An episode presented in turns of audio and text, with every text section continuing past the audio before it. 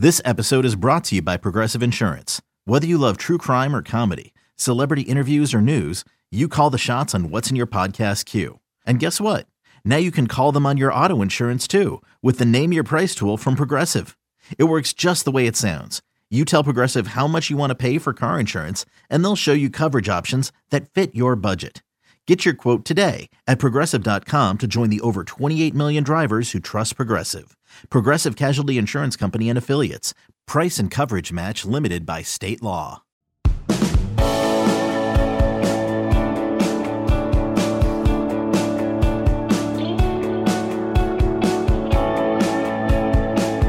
And welcome in. Late Kick is live. It is Thursday night. It's already May twelfth, the year of our Lord two thousand twenty-two. If it's a revolution you want, that's okay. I'm probably on board with you at this point, but let's at least make it enjoyable. We are jam-packed, high atop downtown Nashville, Tennessee. Very sunny today, as evidenced by the sunburn. Yours truly, Sports here. If you're listening on podcast, forget everything I just said. Everything's good to go. Hey, are we finally going to get some common sense scheduling in college football? Across multiple conferences, mind you? It could be coming, and it could be not too far down the road. The longest running series of two thousand twenty-two at this point on this show, which is Bold Predictions, is back for a seventh edition this evening, and it still continues to just churn merrily along. So as long as you like it, we're going to continue to do it. Georgia Mood Tracker tonight. Also, underrated alert. There are some programs that we haven't touched on in a hot minute that we need to touch on tonight, and it's kind of a shame on us situation because we could have been talking about them a lot more, and maybe even should have been talking about them a lot more. Hey, appreciate you guys in Rigby, Idaho, because you're tuned in tonight. Paris, Tennessee, tuned in. Okinawa, Japan, by way of Fort Lauderdale, Florida. And thank you for your service, by the way. And Franklin County, Virginia. Look, we got a lot of wants in life, but we only have one need on this show, really. Like, I want to be college football commissioner, but there's one need. Director Colin and I were talking amongst ourselves today because producer Jesse abandoned us, selfishly taking a company-allotted vacation day. And um, Colin and I realized we got one need here, and that need is to have one hundred thousand subscribers on this YouTube channel. I came armed with a statistic. Let me lower the paper so you can see how serious my face is. I got a statistic. You know how serious it is when the paper pops. A lot of you are watching our show. In fact, we had more traffic the last month than we did in October, which is when they're playing football. So thank you for that. We appreciate it. Here's the stat. fifty-nine percent of you are not subscribed to the channel, and it costs nothing to do it. And we're going to get a great big surprise, courtesy of C B S, when we hit one hundred K. So let's just make it happen. I humbly but firmly ask, let's just make it happen. one hundred K. Subscribe, subscribe, subscribe, and then your duty is done. All right, let's dive into the show. I feel like that was forceful, but also interactive enough. Uh, we have a mild crisis in college football. Scheduling has not been right in this sport for a little while. I haven't liked it. Most of you haven't liked it, judging by my inbox, but we have thought, eh, there's not much we can do about it. Well, then steps in the N C double A Football Oversight Committee earlier this week and says, you know what? You don't have to have divisions to have a conference championship game anymore. Bye. And it sounds like that will soon be approved by whichever other committee that has to go in front of. A lot of committees, so a lot of people can have a lot of important seats at this table. Probably more than we need, but here's the end of the day summary. It looks like multiple conferences are about to make a move to do away with the classical division and to maybe have a lot more flexibility when it comes to their scheduling. Now, the reason I'm leading the show with this is because you ask me about it every day. For example, even though I'm going to talk about the A C C in just a second, I'll eventually get to the S E C. A lot of you know, for example, Oklahoma and Texas are coming into the S E C, right? Well, that uh, equates to sixteen, if the math is correct. Stats and Info confirms it. Stats and Info says sixteen, that's a lot of teams. Are we still just going to have divisions? And uh, we got this situation in the S E C right now where, like, Georgia has not gone to College Station since A and M has been in the S E C. So that's not working for anyone. Well, how do you revamp it? Well, there have been a lot of different thoughts. Pods or just doing away with the divisions entirely. Well, let me let me bookmark the S E C. Let me start with the A C C, because Jim Phillips, the conference commissioner there, that was the guy who went on the record, I think, most uh, loudly this week so far, and he said something that I think a lot of us like. He floated the old three five five scheduling model out there. Most of you probably had not heard that. Now, I am sort of cheating because I have someone who's kind of involved in the scheduling process who I always ask to keep me informed. And so the three five five has been floated for a little while. And that's essentially, if if we ever did away with divisions and we just had, you know, line them up one through fourteen, that's where you would have three teams you play every year, your three fixed opponents, and then you would play five divi- or five conference opponents one year, and then the five you didn't play that year, you play the other five the next year. So, you know, you're playing eight conference games a year, which is the current structure of the A C C schedule. That means you would play everybody, every conference opponent you would face within a twenty-four month span. And it would just keep rolling over and keep rolling over. Now, a lot of people are rooting for this. I'm rooting for this. It doesn't have consensus approval, but it sounds like it has enough to where they can move forward with that. Uh, it's not finalized, but I think that's probably what they're headed towards. Now, there are some pushbacks on it because of structuring. And there's some pushbacks on it because, and this is a serious thing, well, that means somebody has to finish fourteenth out of fourteen. The horror, you know?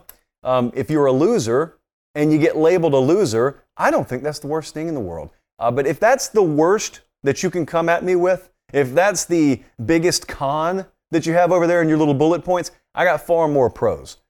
I think the biggest hurdle they would have in the A C C is deciding, okay, well, who's playing who every year? How do you determine those three fixed opponents? Now, in the S E C, it's a little bit different ballgame. In the S E C, they have fourteen teams right now, but they are soon to have sixteen teams with the addition, twenty twenty-five at the latest, stay tuned on that, of Texas and Oklahoma. So different situation according to, you know, how you would schedule things mathematically and how you would structure it rather mathematically, but they've been working on this in the S E C since two thousand nineteen.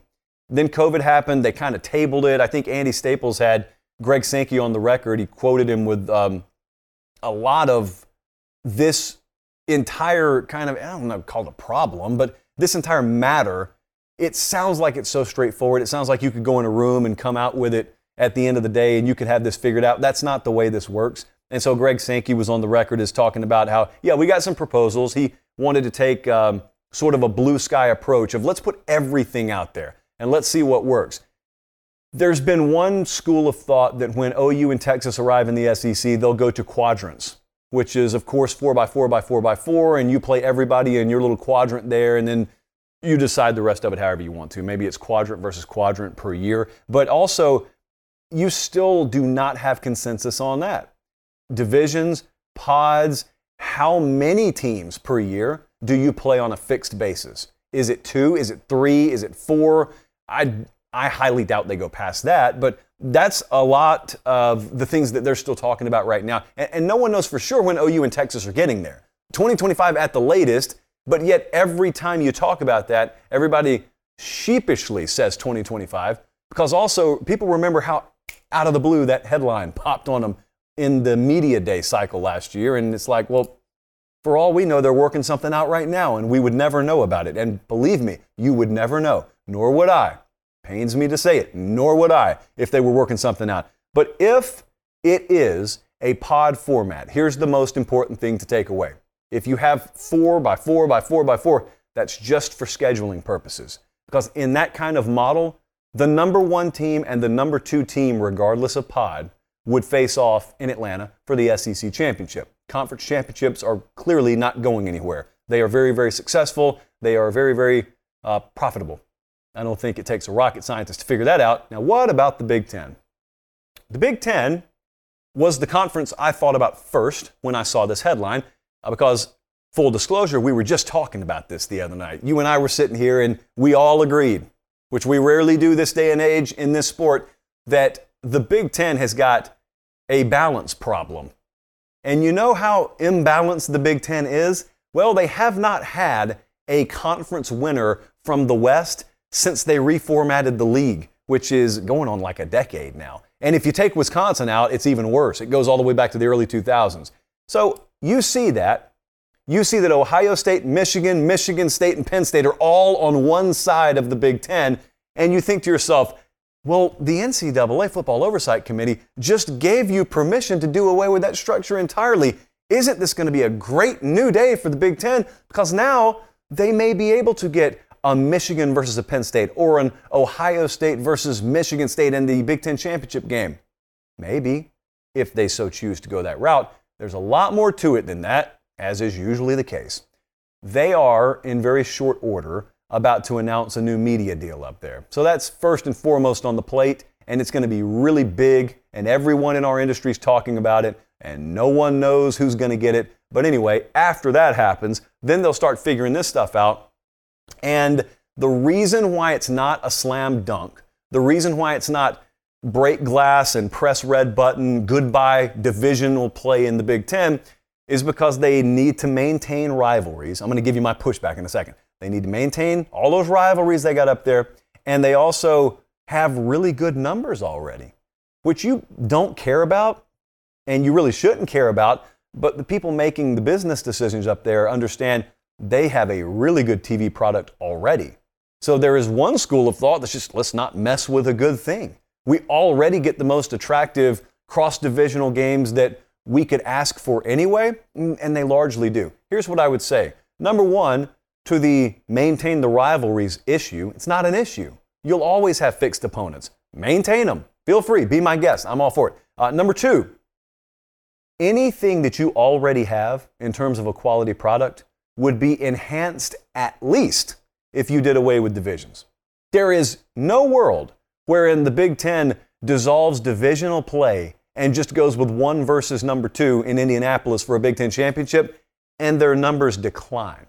Or if the numbers do decline, it's for reasons other than you don't have divisions anymore. So it seems like a slam dunk, and to me, even if I dive past the surface, it still seems like a slam dunk. But at the end of the day, at least we have some traction on something we can get excited about. There are about fourteen other headlines this week that were negative, and I think it's a lot of to be continued.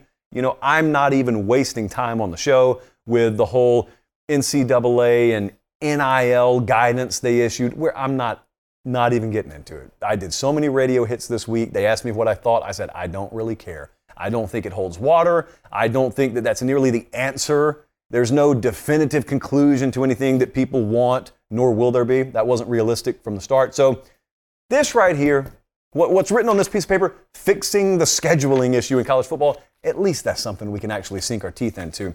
Much like my favorite show, which I just wrapped up. Um, what was it, four seasons? Colin, how, how how many seasons did Ozark go? I think four seasons. Anyway, yeah, four, there's, there's Colin. I just wrapped up Ozark. What does this have to do with the show? Well, I'll tell you in just a second. But I found myself feeling blessed. I should feel that way every day, but in a very specific way, I'm watching Ozark, and I feel blessed because we here at Late Kick do not have to rely on the sort of funding that they have to rely on in Ozark. And I'm going to tell you why. You can deal with Mexican drug cartels all you want to. We have Academy Sports and Outdoors. And when you got Academy Sports and Outdoors backing you, you don't need Omar Navarro, nor his evil cousin Javi. Don't need him. No spoiler there. Academy Sports and Outdoors has you, whether you're playing a game on the field, whether you're watching a game off to the side, they got the chairs, just like they got the equipment. So we'll go and we'll play in Smyrna, Tennessee this Friday night. We got a big doubleheader. Softball team's four and two right now. And we will use all sorts of things that have been purchased from Academy Sports and Outdoors. And our growing fan base will circle our dugout, and they'll be sitting in chairs from Academy Sports and Outdoors. And when it heats up, because I, apparently I was just informed we're playing until like July, and you need the tents, the tents are available at Academy Sports and Outdoors, the water bottles, everything you think you could possibly need out there and more. The grills, not the least of which, are available at Academy Sports and Outdoors. So I am going to clip this and send it to them tomorrow, just so I can show that if they ever bet I could not work Ozark, drug cartels, and their wonderful products in the same ad read, they were wrong. We win. And they do too. There's no loser here. When you need mealtime inspiration, it's worth shopping Kroger, where you'll find over thirty thousand mouthwatering choices that excite your inner foodie. And no matter what tasty choice you make, you'll enjoy our everyday low prices, plus extra ways to save, like digital coupons worth over six hundred dollars each week. You can also save up to one dollar off per gallon at the pump with fuel points. More savings and more inspiring flavors make shopping Kroger worth it every time. Kroger, fresh for everyone. Fuel restrictions apply. Baseball has begun, which means you need to listen to Fantasy Baseball Today in Five, part of the C B S Sports Podcast Network. Join Scott White, Chris Towers, and me, Frank Sample, every Monday through Saturday as we deliver all of your fantasy baseball needs in just five minutes. We'll break down the biggest performers, news, and prospects who could make an impact this season. Make sure to download and follow on Apple Podcasts, Spotify, the Odyssey app, and everywhere else podcasts are found.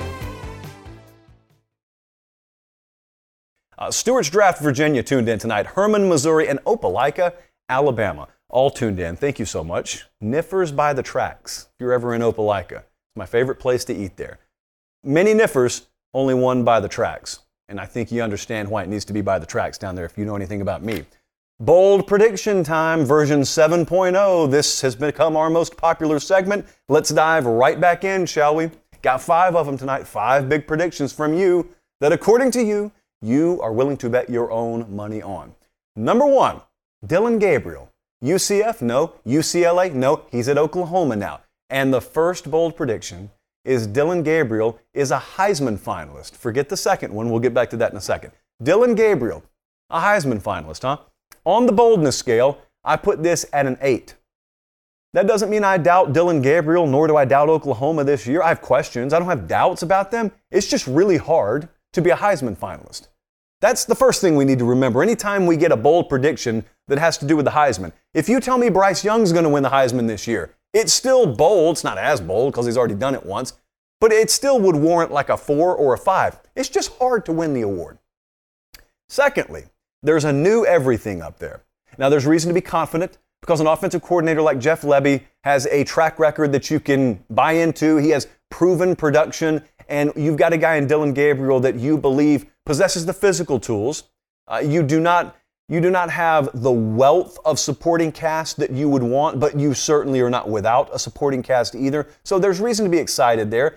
I just, maybe you guys feel differently. When I picture Oklahoma football this year, I see a path where they even win the Big twelve, but they're not lighting up the scoreboard offensively. And over time, I'll tell you what that coincides with. It just coincides with the overall philosophy that Brent Venables wants to play with. I, I don't know that we've never seen him as a head coach, so we're waiting. All of us are waiting, but I don't know that I see Brent Venables going into a Saturday with visions of, you know, hanging fifty every week. You'd love to do it. Scoring points is how you win football games, but there's a complementary style I think they'll play. So what I'm saying is I don't know that we'll see these monster stat games from Dillon Gabriel this year, even if they're winning, that he would need to warrant a trip to New York City. So I made that one an eight. Not totally impossible, but I would be mildly surprised by it, maybe even moderately surprised. The next one, though, gets a very, very strong rating. The next bold prediction is Kansas beats Texas, comma, again, period. And boy, that's a big word there, again. Uh, does anyone even want to look into the abyss of what it would mean if Kansas beat Texas? Of course, a lot of you are shaking your head yes. So why not? Let's recklessly speculate. If this happens, it's happening at the end of the year.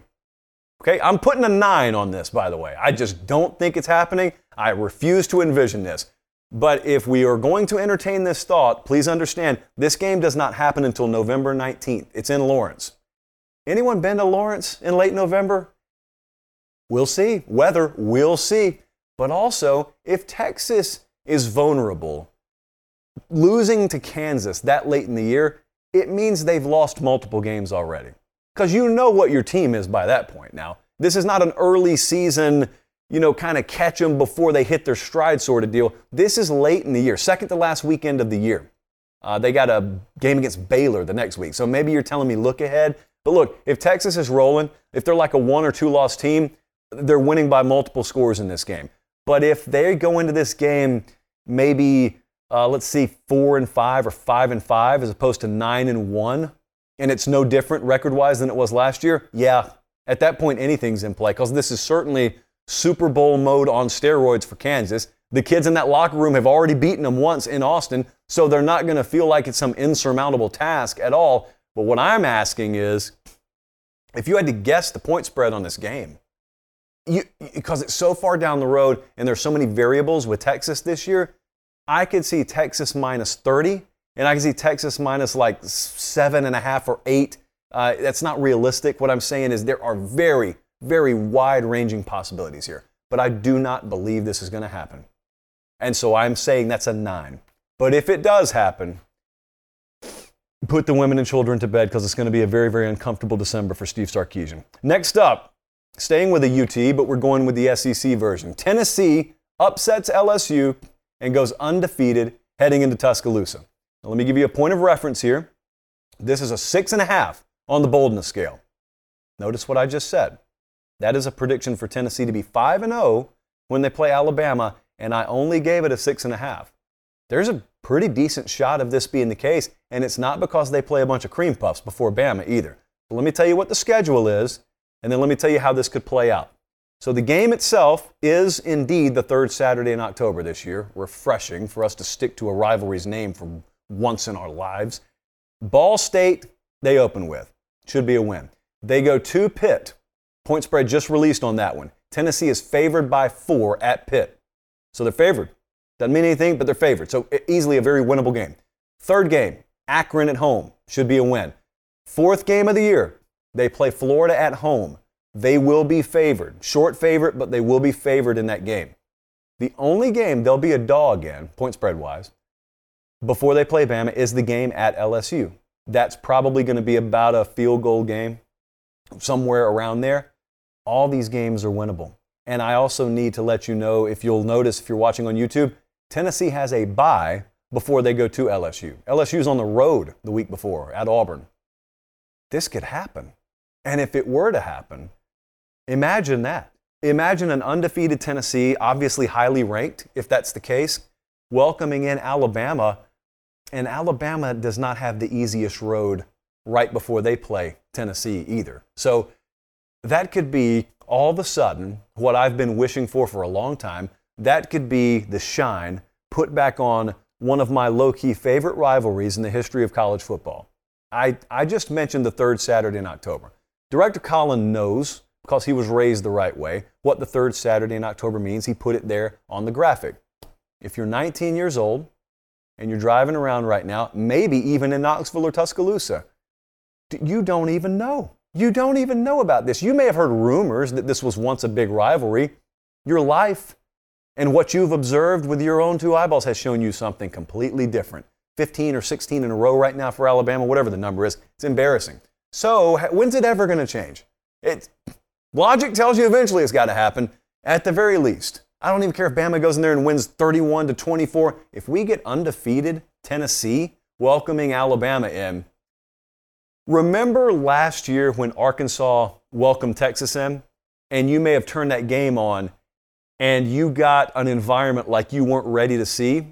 And afterwards, you heard all those Arkansas folks talk about the pent-up rage and the old-school energy that festered and festered and festered from what historically the Arkansas-Texas rivalry had been, and it just bled out that night.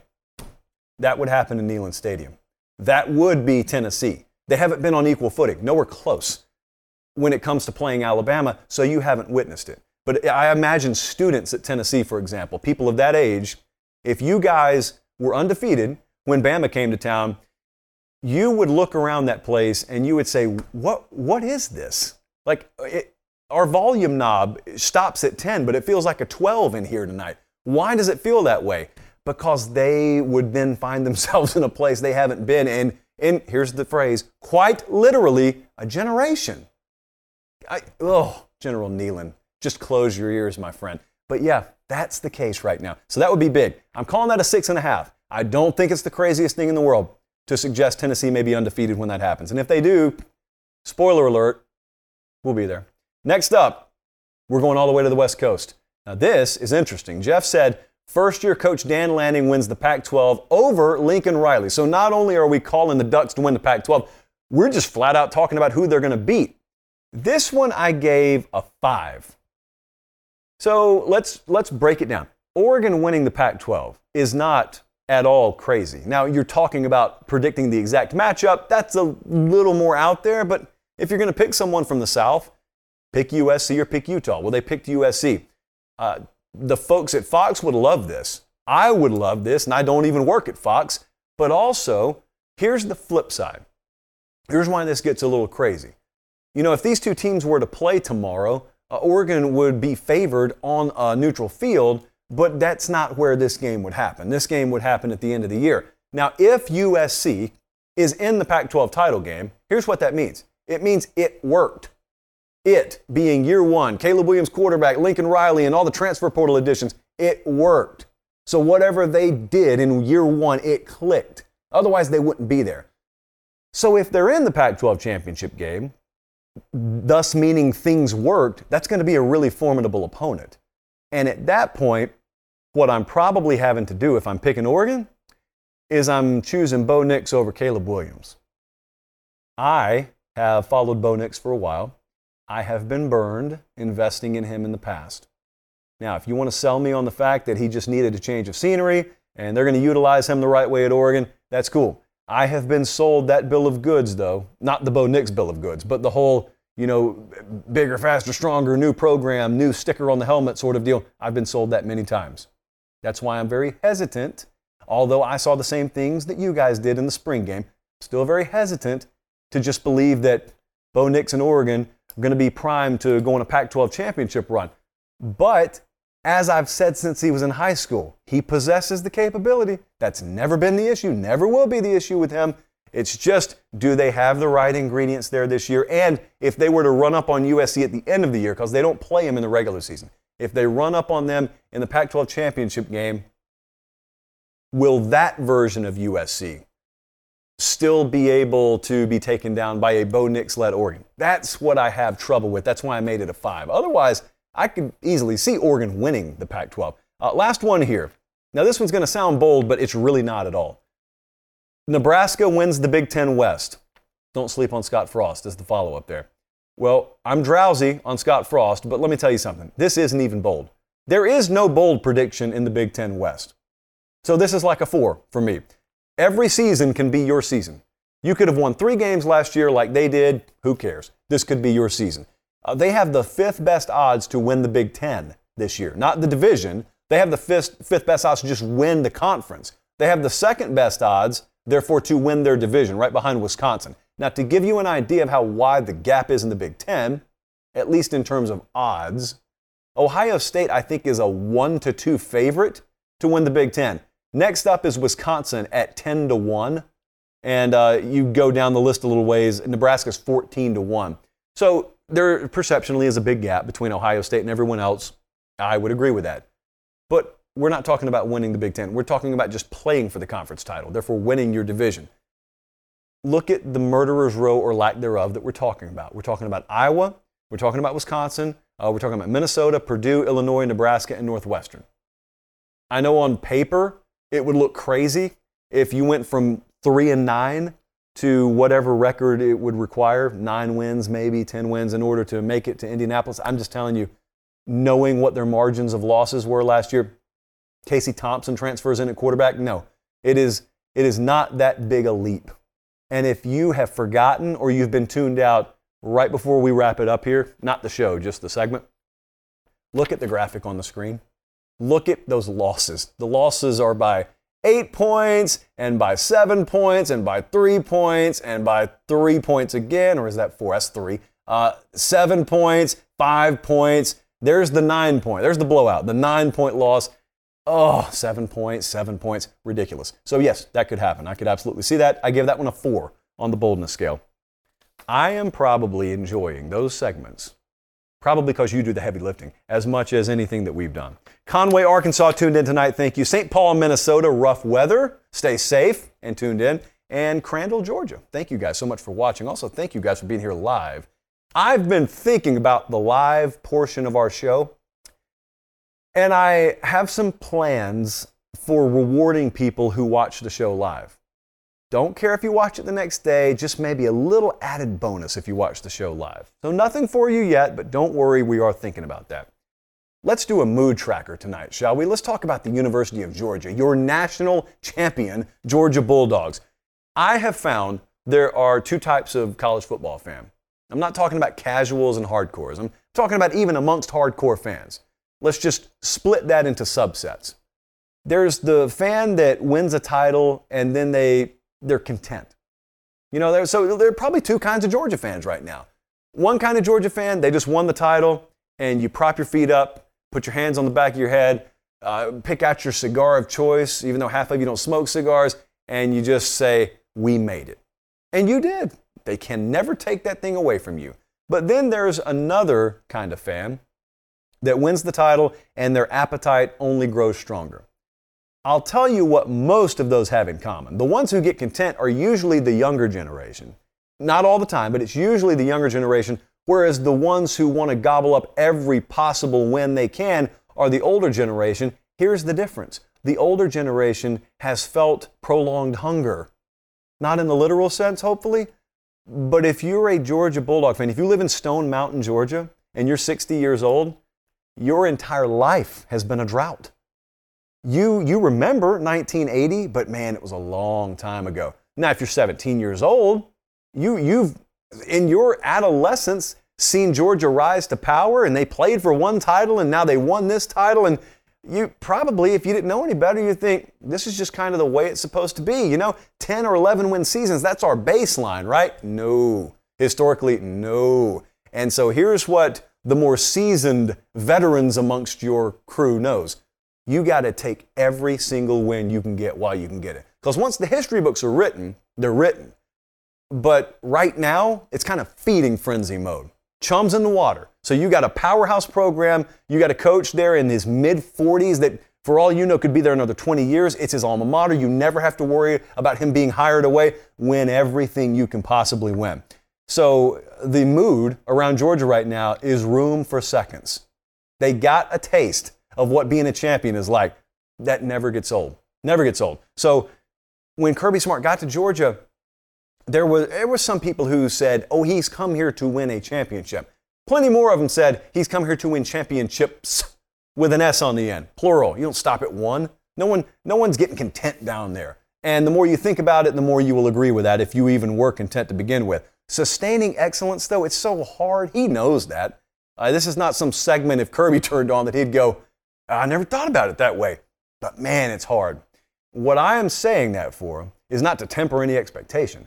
I'm telling you, there will be a perception with any team that wins a championship that now that's the new baseline, so to speak. And so we got there, and now even if we turn the car engine off, you know, it's like going two hundred miles. The car doesn't start going backwards when you turn it off. Well, that metaphor does not apply to success at all. It's like paying the rent every single day. You got to pay it every single day. And if you don't pay it, you go backwards. And Kirby Smart knows that. He also knows every team has a life of its own. So a lot of the ingredients that were responsible for getting to Atlanta, losing to Alabama, but then steamrolling Michigan and then getting it done against Alabama, those guys, some of them are gone. And it's not just the talent. In fact, Georgia, more so than almost any other program in America, will have a disproportionately easier time replacing talent. The leadership, the, a lot of those guys were twenty-one, twenty-two years old. Uh, they had been there forever. The leadership, we've seen many championship programs before, somewhat struggle. Now, Georgia's not going to eight-win struggle, but somewhat struggle the following year. Anyway, the reason I say that is because moving forward now, you get into that realm where you have to reload instead of rebuild. They recruit in a manner that lets them do that. But the biggest carrot on the stick for Georgia fans right now is they know, and I'll tell you, I believe this too, the program hasn't maximized its capability. Kirby Smart knows this. His staff knows this. They just want a title. This is how good they can be. They just want a title, and they could rightfully do an inventory of their program and find several areas they can improve. Not massively, but if you look at the quarterback position, that's not as good as it can be at Georgia. If you look at perimeter skill, if you look at the wide receiver position, it, that's not as good as it could possibly be at Georgia.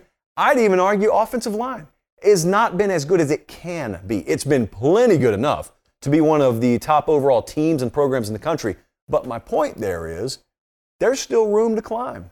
Sometimes you end up winning the richest prize in your industry and you haven't maximized your own potential. Georgia just won a national championship. I don't even think the program has maximized its own potential. So that's got to be music to the ears of Georgia fans, especially because that's not myopic. That's truth.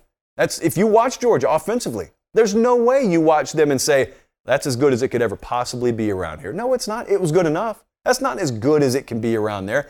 But also, let's not ignore the shark fin that's always offshore when you have some success. We talk about it on the show all the time. It's a blessing when you get to speak this way about your program. The consequences of success, you deal with them. Georgia will deal with them. I want you to think back however long you can. You can you go college football, you can go N F L, Major League Baseball. Think about teams and organizations that win a championship. And then think about the stories you hear years later about the follow-up efforts. Not just the next year, but the year after that, the year after that. Think about all the cautionary tales about how success changed a dynamic. That is a consequence of success. No one is immune to it, okay? It's a guarantee it's going to happen. It's a guarantee that that stuff starts to creep in. Saban's dealt with it. Urban Meyer dealt with it. Kirby Smart will deal with it. They all deal with it. There is no cheat code. There's no magic elixir. There's no amount of motivational speeches you can give that changes the human condition. And the human condition says, once I've accomplished something, things change. And once I accomplish something, I've arrived, and it is just human nature to let up. So that's what you fight every day. Now, they have created, I think, a very sustainable culture up there that mitigates that, but you're never immune to it. And you also have different potential problems that pop up that were never an issue. It was never even on your plate when you were nine and three or ten and two. You get into these waters, they're pretty uncharted. In the modern era at Georgia, you get into these waters, you start learning those kinds of lessons. And really, what Georgia's capable of, they're capable of being there every year. The only case study in the sport right now is Alabama. Maybe to a degree Clemson, but I think it's Alabama. I'm not talking about copying them. I'm talking about if you look at some of the issues they've had, if you listen to some of the things we've said about Bama in the past, there have been times they've played for a championship. I vividly remember that twenty eighteen championship game against Clemson. They got blown out. I remember thinking, how is this team playing for a title? Because it was a mess behind the scenes. I mean, all sorts of distractions. Uh, one, I think that's probably one of Saban's least favorite groups that he's ever had. Team played for a national title. So you never know. My point is, sometimes you can be so talented that that alone gets you to a certain point, but yet you still got issues behind the scenes that you were never dealing with before you won big. So Kirby Smart and Georgia just won big. They'll have those issues. One of the fun things about this, this sport is watching guys elevate and then watching how they handle those consequences once they've elevated to a certain point that kind of unlocks those consequences. But I'll tell you this. I was over on the junkyard earlier today, over on the uh, Dogs twenty-four seven message board, and one of you put it perfectly. You said, our rivals have nothing left. Don't overlook that, especially in that state. I'm from Georgia, especially in the state of Georgia, where I'm from. For a long time, they had that one bullet in the holster. Even if you were beating them into a coma every year, some fan bases around the S E C, they had that one go-to. And that is, well, we won a title in ninety-eight, or we won a title in twenty ten. W- when's your last title? It's not there anymore. It's gone. Uh, that is like a one million pound gorilla off of your back if you're a Georgia fan down there, because even though you pretended like it didn't eat at you, it ate at you. It ate, especially if those were people in your inner social circle, it ate at you. Well, they're very quiet now, aren't they? That's gone. Never coming back. Going to be going to be decades and decades before that ever comes back. That's the Georgia Mood Tracker right now. It's a very good time to be in Athens, Georgia, and be a Georgia Bulldog fan. Okay, let's uh, dive into the mailbag here because we have three that I want to get to. And the first one, well, I'll just read it and then I'll, I'll react. Phil asked, will the Big Ten ever catch the S E C? From Altoona, P A. I need to state this properly. The Big Ten's not hurting at all. So, I, Phil, it was your question. I'm not trying to reword your question, but the I guess the better question would be, will the rest of college football catch up to the S E C and the Big Ten? That would be a better structured question, but this is not a grammar class. So, Phil, you want to know about this, and I'm going to tell you. There is a gap, not a huge wide one, but there is a little gap here.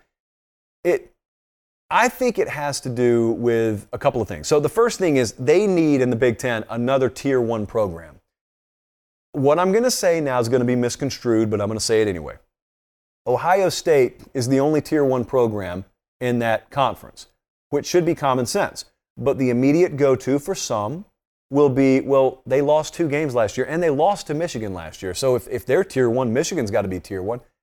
That was a team last year. We're talking about a program. A program is more than a one-year snapshot. That's what a team is.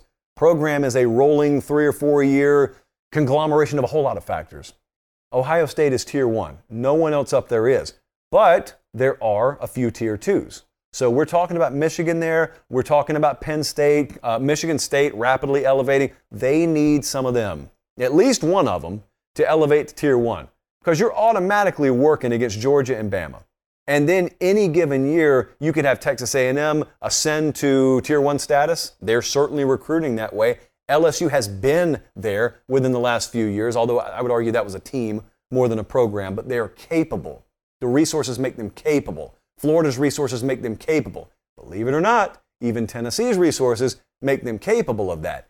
You've got to fulfill with your programs that are capable of that on that potential. That's the first thing they need. The second thing they need is that group of Nebraska and Iowa and Wisconsin. They've got to, I think, leverage the transfer portal in very unique ways, because those are not programs that are going to compete heads-up recruiting. Like, they won't compete with Kentucky.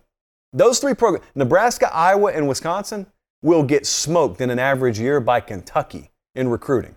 They, they will get uh, handedly beaten by like eight or nine programs in the S E C.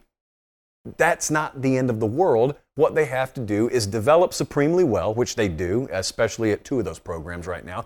But also, they have to leverage the portal at the quarterback position and the wide receiver position. Take what you can't get out of the high school ranks from the portal.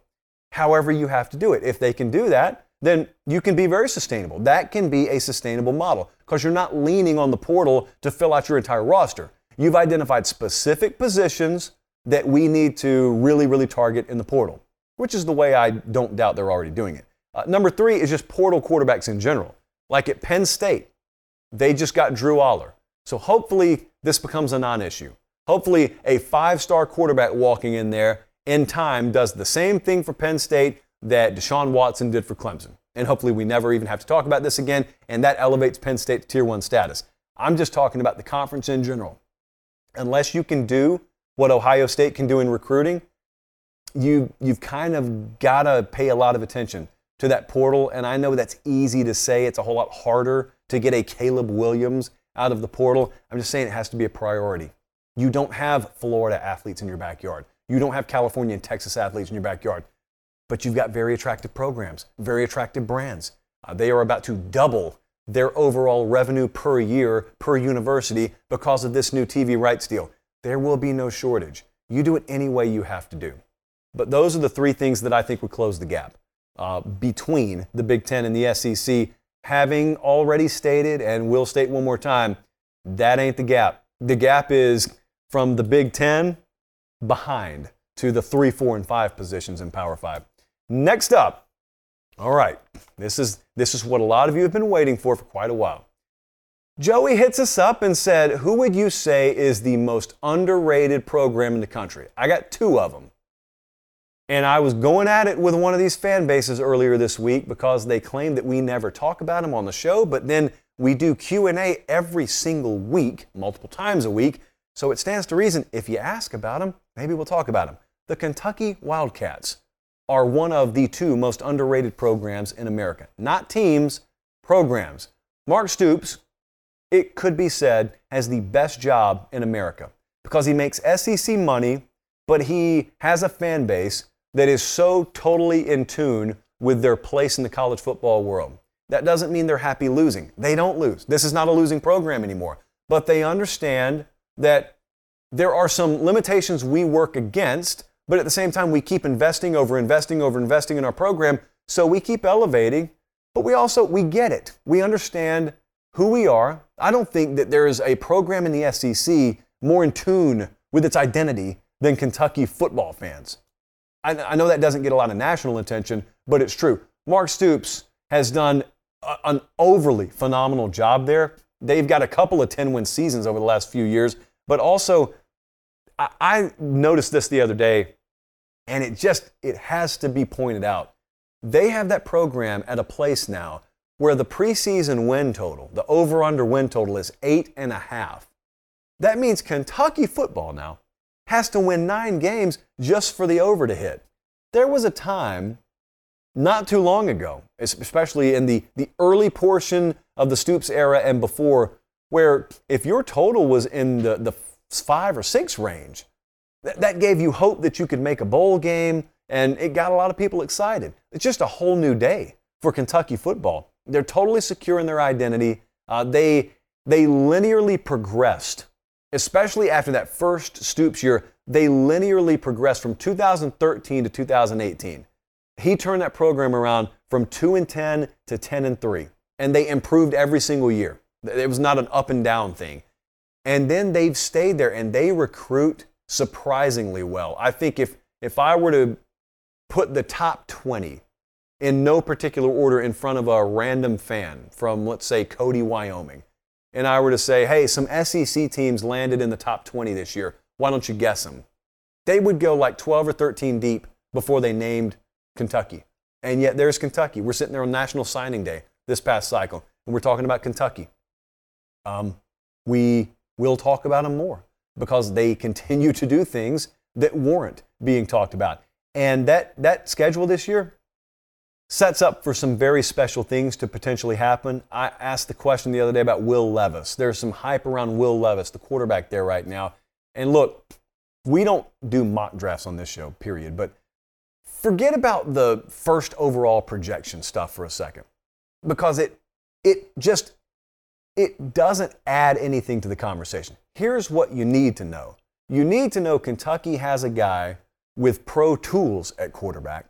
You need to know that while they lost Wandale Robinson, uh, they have done things to address that in the transfer market themselves. They also have a proven philosophy. They also have proven productivity and also the ability to develop guys there, where just because you don't know the names entering the season doesn't mean they won't perform. But the schedule allows them, if things fall right, to be in contention and be in a conversation that you have not had Kentucky football in in quite a while. Kentucky's one of the most underrated programs in America. And the other one is in Stillwater, Oklahoma, a town I was in like last week. Oklahoma State's incredible. They never get talked about nationally. Oklahoma State, I had to look this up to make sure it was true. Someone texted me this stat. Since two thousand eight, that's a long time ago.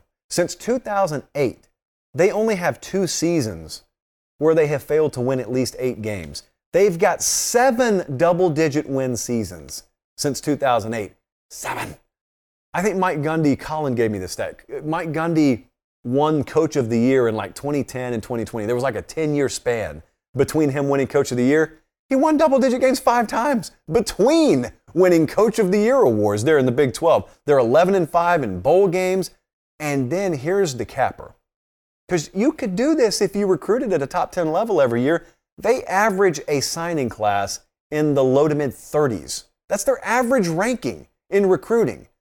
Nothing screams, we know who we are, we know what we're doing, leave us alone, more than averaging a nine or a ten win season every year, being in the conversation in the Big twelve championship picture every single year, and yet you're never there on signing day. We're never talking about Oklahoma State on signing day. I picture Mike Gundy yawning on signing day. Dude may not even come into the office until like eleven thirty. He probably gets a quick nine in while everyone else is sitting around huddled close to a fax machine, partly because it gives off heat that early in the morning, and partly because that's our entire lifeline. The pieces of paper that come through that fax machine, that is what will make or break us. And Mike Gundy's like, I'll just just send me whoever you have left over. We'll, we'll go beat you with them, and we'll quietly be in the Big twelve championship picture. I'll go and I'll, I'll make five million dollars. The rest of you can make more. It goes a long way in Stillwater anyway. I'm good. Kentucky and Oklahoma State. Think about the hype that several other programs out there. I'm thinking of one in Austin, uh, and I'm not knocking Texas. I kind of am, uh, but I'm not doing it in a disrespectful way. I just think about every year, us coming into a season and talking about the order of finish and how tempted you always seem to be to put that Longhorn logo up above that Oklahoma State logo, because you always think about those signing classes Texas has, and if it pans out, and if this, and if that, and it just, it almost never happens, or hasn't in recent history. Oklahoma State and Kentucky, Pate State material, one and all. Last question, and boy, this one got spirited today. Look at that. I have presented a question. So Josh, a friend of the program, asks, what is the best time zone for college football fans to reside in? This led to a shockingly spirited debate today. And I'm telling you, I fancy myself as sort of a chameleon when it comes to this sort of thing. So I don't think there's a wrong answer. And Uh, full disclosure, I believe I would thrive in any of these environments, but we had a lot of East Coast flavor early on. The Eastern time zone is what I grew up in. I live in Central now. But the pro there is you can get things done in the morning. So think about your college football Saturday. If you're in the Eastern time zone, the first game's not kicking off until high noon. The entire structure of the day is formatted on Eastern time. So the first game kicks off at high noon. I used to be able to go to the gym and like do things around town in the morning before getting back home for those noon kickoffs. That's the pro.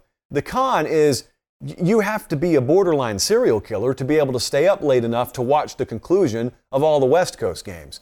Some of those things don't wrap up till one thirty or two o'clock in the morning. And if you're going full degenerate gambler mode and you're letting it all ride on Hawaii, then it could be it could be sunrise before you finally have head hit pillow at night. But then you go over to the Central time zone, where I live now, and I prefer the Central time zone to the Eastern time zone. I like what we have here because it's it's the same thing pretty much as Eastern. Like if you get out of bed early enough, you can still get stuff done in the morning, but everything just seems to make you not wait as long. I, I cannot describe to you in thorough enough emphasis how different it is only having to wait to two thirty, then having to wait to three thirty. Or a game starting at six thirty instead of seven thirty. It makes all the difference in the world. And so you get an hour on the back end of your day, so hopefully things are ending at midnight instead of one or two. Central is better to me than Eastern, although I have lived in both and I have managed. But then you get to the Mountain time zone. One of you was emphatic in your suggestion that this is the best time zone because it gave you essentially flexibility on both ends of the social spectrum. So if you're one that wants to go out a little bit later, if you can afford to sacrifice the late games, your day is free by like four or five. But even if you want a piece of the night games, they're wrapping up before midnight. They're wrapping up by eleven, eleven fifteen, but also the early games start at ten a.m., which means you have sort of that in-between mode there, but you have, for the early risers, enough time to do stuff. But also, if you just prefer to wake up and let college football be your alarm clock, you can get straight out of bed, sleep in, and then nine thirty, get your quick breakfast, boom. ten a.m., the noon kickoffs are happening on the East Coast. But I was doing radio in Portland this morning. Well, it was early morning for them. It was later morning for me. And they sold me pretty significantly on the West Coast lifestyle. Now, that is a nine a.m. kickoff for the first window of games. And that's a turnoff for a lot of people, and certainly it would take some adjusting. But I'm up early anyway. What appeals to me is the back end. What appeals to me is having things done by nine or ten o'clock, somewhere in that range. But also, if there are games still going on that late, it's your game. So you're not You're not already engaged in your game earlier in the day and you're watching stuff that maybe is, you know, half a world away from your emotion. If you're on the West Coast, the games that those of us in the Eastern and Central time zones stay up late to watch are your games. So if you're like an Arizona, Arizona State fan, U C L A fan, well, it's it doesn't matter how late you're staying up because it's the game that you were going to watch even if it was three a.m. But the last point I want to make, because we've got a viewer who lives in Maui and was sharing this with me the other day, because I never thought about this. Uh, some of you live in Hawaii. The Hawaiian lifestyle, when it comes to college football, has to be amazing.